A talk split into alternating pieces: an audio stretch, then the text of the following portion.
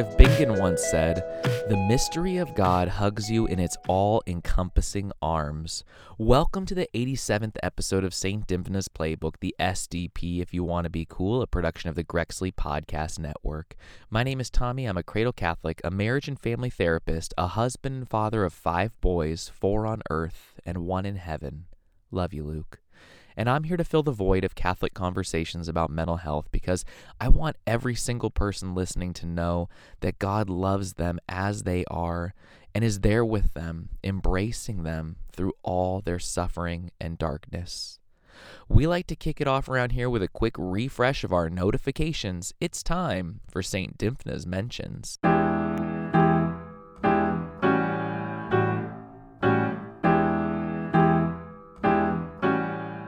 A new report has found mental health diagnosis disparities here in the U.S.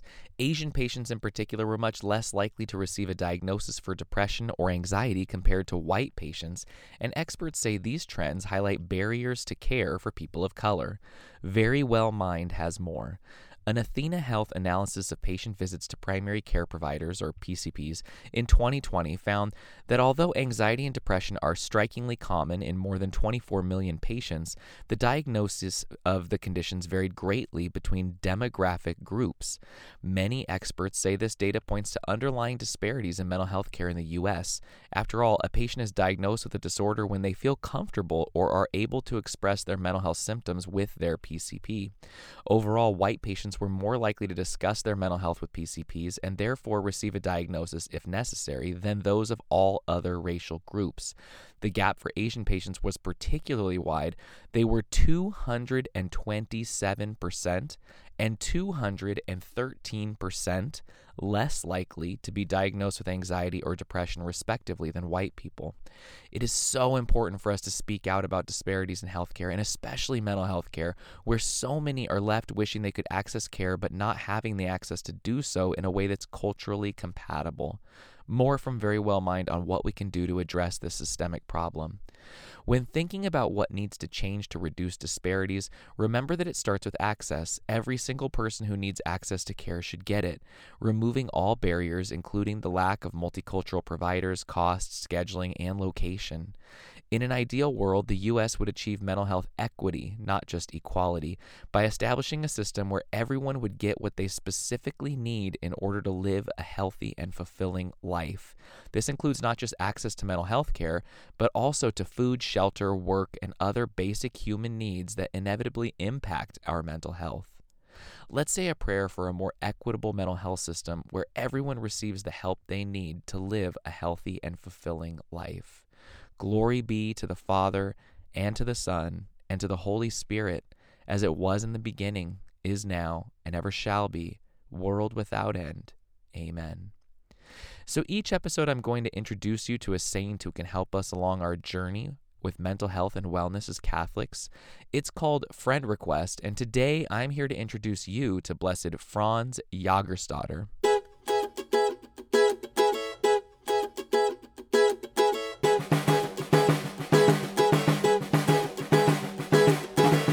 In 1907 in Upper Austria, his parents were too poor to afford a marriage for themselves, so he had to be raised by his grandmother. Sadly, his father died in World War I, and after his mother married when Franz was 10, her new husband adopted him.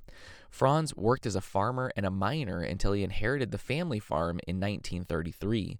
That was the same year he had a daughter out of wedlock, and three years later, he met and married a deeply religious woman who drew him to the faith he and his new wife, Franziska, went on a pilgrimage to Rome and received a papal blessing. And between that and the holiness of his wife, Franz began to more deeply explore the Bible and the lives of the saints, and the couple had three children.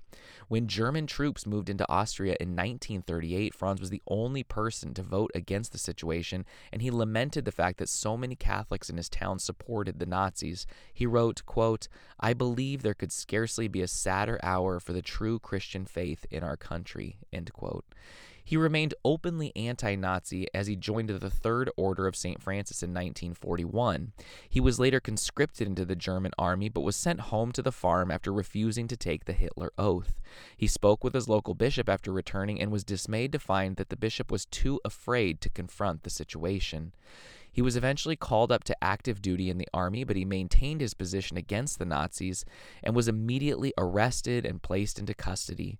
He was sentenced to death and executed by guillotine at the age of 36. He was given the chance to take the Hitler oath and save his life before being killed, and he declined. His last words were, I am completely bound in inner union with the Lord. We like to close out this part of the podcast with a prayer. Blessed Franz Jagerstatter, pray for us that we will hold firm to our faith and uphold the teachings of the Catholic Church. Amen. And now, you can't do therapy over Twitter, but I'm happy to take your tweets and help you explore a bit in the hopes of finding a light in the darkness. It's time for Twitter therapy.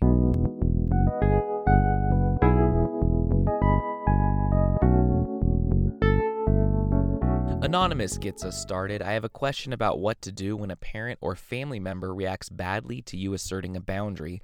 I don't regret the boundary, but I feel very angry and hurt, and I'm not sure how to move on. Well, let's start by praying together for Anonymous and everyone facing the difficult challenge of having to set and maintain boundaries with people who don't respect them, for strength, peace, and understanding from those family members. Hail Mary, full of grace, the Lord is with thee. Blessed art thou among women, and blessed is the fruit of thy womb, Jesus. Holy Mary, Mother of God, pray for us sinners now and at the hour of our death. Amen. First off, I want to say how amazing it is that you were able to set these boundaries in the first place. Setting boundaries can be so hard, especially with family members, and the fact that you got to the point of being able to set some really shows how strong you are, and I just wanted to acknowledge that. Unfortunately, those people who we need to set boundaries for in order to maintain our own mental health are the exact people who are going to have a hard time respecting boundaries or understanding why we have to set them. And their reaction, often anger or manipulation, can lead us to questioning ourselves, and that really doesn't feel good. Psychology Today has some thoughts that I think are worth sharing here. The first thing you need to learn is that the person who is angry at you for setting boundaries is the one with the problem. Maintaining your boundaries is good for other people. It will help them learn what their families of origin did not teach them to respect other people. Do not let anger be a cue for you to do something. People without boundaries respond automatically to the anger of others. They rescue, seek approval, or get angry themselves. There is great power in inactivity. Do not let an out of control person be the cue for you to change your course. Just allow him or her to be angry and decide for yourself what you need to do. Back to me. There are a couple of really important points there. First, that setting and maintaining boundaries isn't just good for us, but also for the person we're setting boundaries with. They have missed learning something about how to interact with people in a healthy manner. And by setting boundaries with them, we're actually helping them to learn how to be healthier in relation to others. Next, don't let anger force you into doing something. I know that anger can make us feel uncomfortable and that we can feel compelled to do something or anything to relieve the stress of the situation. But typically, we've thought long and hard about the need to set boundaries, and we have to work hard again to not throw all of that away just because the person we're setting boundaries with got angry response. The website boundariesbooks.com has a couple of other thoughts. First, make sure you have support systems in place.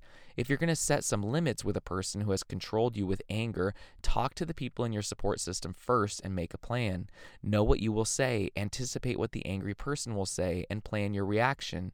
You might even want to role play the situation with your group, and then make sure your support group will be available to you right after the confrontation. Perhaps some members of your support group can go with you, but certainly you will need them afterward. Next, be prepared to use physical distance and other limits that enforce consequences. Consider responses like, I will not allow myself to be yelled at. I will go into the other room until you decide you can talk about this without attacking me. When you can do that, I will talk to you. If you keep your boundaries, those who are angry at you will have to learn self control for the first time instead of other control, which has been destructive to them anyway. When they no longer have control over you, they will find a different way to relate. But as long as they can control you with their anger, they will not change. Sometimes the hard truth is that they won't talk to you anymore, or they will leave the relationship if they can no longer control you. This is a true risk, but we have to let people choose their own ways and let them go. It's a lot to think about and a lot to go through, but know that we will be praying for you. A different anonymous is up next. What are your thoughts on intensive outpatient programs for anxiety? Do they work? How do they work? Who could benefit? Well, first, let's join in prayer for Anonymous and all of us who are experiencing excessive anxiety for relief, healing, and a support system around us that helps us when we're suffering. Our Father, who art in heaven, hallowed be thy name. Thy kingdom come, thy will be done, on earth as it is in heaven. Give us this day our daily bread, and forgive us our trespasses as we forgive those who trespass against us. And lead us not into temptation, but deliver us from evil. Amen.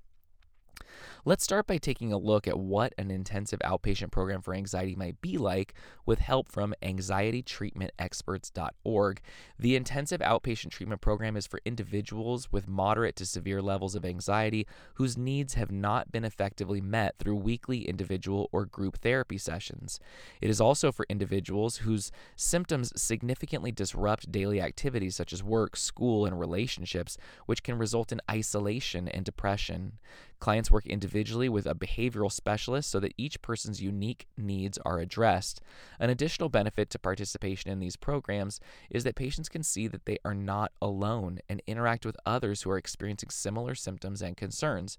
This is extremely rewarding for the individual struggling, as oftentimes we hear statements such as, I feel like I was the only one who was going through this, or I didn't think that anyone would understand length of treatment is generally four to six weeks. So, back to me, I think intensive outpatient programs can be extremely beneficial to those uh, who have found that they don't respond to other less intensive anxiety treatments. Of course, entering into a program like this needs to be a joint decision between ourselves and the helping professional guiding us through the path to healing.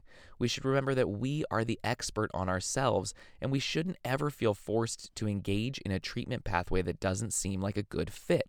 At the same time, we shouldn't be scared away from treatments that sound intense if our helping professionals truly believe that it's what's best for us. A third and final anonymous brings us on home. I am sure I am not alone in marrying someone with an anxiety disorder and not having one myself. I have a hard time knowing, learning, finding resources on caring for my spouse in the height of a panic attack or anxiety stint. He is so good at caring for me when I have the stomach bug, and it feels a lot less instinctual to figure out how to give him a similar degree of care in anxiety. Let's pray together for Anonymous, their spouse, and everyone wanting to care for a loved one with anxiety but not quite knowing how best to do it. Remember, O most gracious Virgin Mary, that never was it known that anyone who fled to thy protection, implored thy help, or sought thine intercession was left unaided. Inspired by this confidence, I fly unto thee, O Virgin of Virgins, my mother. To thee do I come, before thee I stand, sinful and sorrowful. O Mother of the Word incarnate, despise not my petitions, but in thy mercy hear and answer me. Amen. First off, I just want to say how beautiful it is that you have this desire to help your spouse and also a recognition of not knowing how to do it since you haven't experienced an anxiety disorder yourself, it really shows a deep love and a deep humility. And I think that says a lot about how your relationship is going to be a blessed one.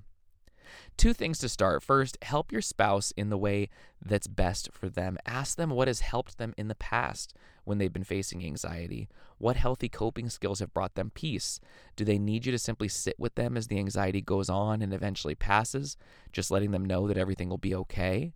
Or do they want you to help guide them toward their coping skills, point out when they might need to take a break and find some peace? Their guidance here will be crucial. Next, consider a workbook that you can work through together, a way of working through the anxiety in a prescribed manner that can really help. And it's a lot cheaper than therapy. My favorite is the Anxiety and Worry Workbook, The Cognitive Behavioral Solution by David Clark and the amazing Aaron Beck. It's available on Amazon for like 12 bucks. It's powerful. Uh, it's a powerful tool for battling anxiety, learning coping skills, and it comes with worksheets and exercises you would get in therapy, so totally worth it. Last, here are some thoughts from a recent NPR article that I think gives us a lot of good ideas for helping each other uh, and how to work together toward wellness. First, start by addressing symptoms. Because an anxiety disorder can be consuming, it can be best to start by t- uh, talking with your partner about the ways anxiety affects daily life, like sleeplessness. Don't minimize feelings, is next. Even if the perspective of the other person absolutely makes no sense to you logically, you should validate it. Try to understand your partner's fears and worries. Or at least acknowledge that those fears and worries are real to your partner before addressing why such things might be irrational. Anxiety doesn't have an easy solution, but helping someone starts with compassion. Next, help your partner seek treatment and participate when you can. If your partner is overwhelmed by anxiety, encourage your partner to seek therapy. You can even suggest names of therapists or offices that you know about. It can also be helpful to do some research on whatever form of anxiety your partner might be living with. Many times, people with anxiety feel as if they're misunderstood. If the partner takes the time to research even just a little bit, that can go a long way. Next, encourage, don't push. When your partner suffers from debilitating anxiety and you don't, your partner's behavior can be frustrating, but you should never patronize or diminish your partner's fears. Comments such as, Why can't you do this? What's your problem? will probably be ineffective. Instead, try to encourage your partner to overcome the anxiety. Channel your encouragement in a positive direction. Think of the example of someone with an intense fear of flying. Start off by saying, I really understand how scared you are of flying. It makes sense that you'd be scared. You can't get off the plane if you have a panic attack. You're afraid you might embarrass yourself. Or it, feels like you're out of control when there's turbulence. Work to see things from their perspective. Next up, cultivate a life outside of your partner's anxiety. To maintain your own mental health, it's important to cultivate habits and relationships that are for you alone, such as a regular exercise regimen or weekly hangouts with friends. Have your own support network, like a best friend or a therapist or both, for uh, when your partner's anxiety overwhelms you. Partners definitely need support of their own, whether that means their own therapeutic relationship or just friends, family, and other interests and activities that set them apart from the world of anxiety they might be living in. And last, help your partner to remember that the goal is to manage anxiety, not get rid of it. A lot of people with anxiety disorders understandably view anxiety as the enemy, but actually it's not. The real enemy is avoidance. Anxiety causes people to avoid things like applying to schools, flying to a cousin's wedding, things that can lead to an enriched life. And then that causes depression. It can also reduce the number of life experiences you and your partner share. You can have an anxious life, but if you do things, you're doing that job interview, you're saying yes to that social invitation, you're getting in that car and driving to the ocean, even though you don't want to drive 10 miles, you're doing those things still. You might need medication or therapy, but you're still living life. So hang in there and know that we're praying for you both. All right, everyone, that's it for today's episode. Remember, you can email, DM, or tweet your questions and situations if you'd like me to address them in a future episode. I'd be happy to keep you anonymous or not, whatever you want. Be sure to check out patreon.com slash Grexley to see all the great things they've got going on over there and support the cause. You can also head over to Ave Maria's website or Amazon to pre-order the St. Dymphna's Playbook book that's due out in November. Until next time, go easy on yourselves. Take care of yourselves. And if you feel like you're in a place where you can't even bring yourself to pray, don't worry. I'll be praying for you, and so will St. Dymphna.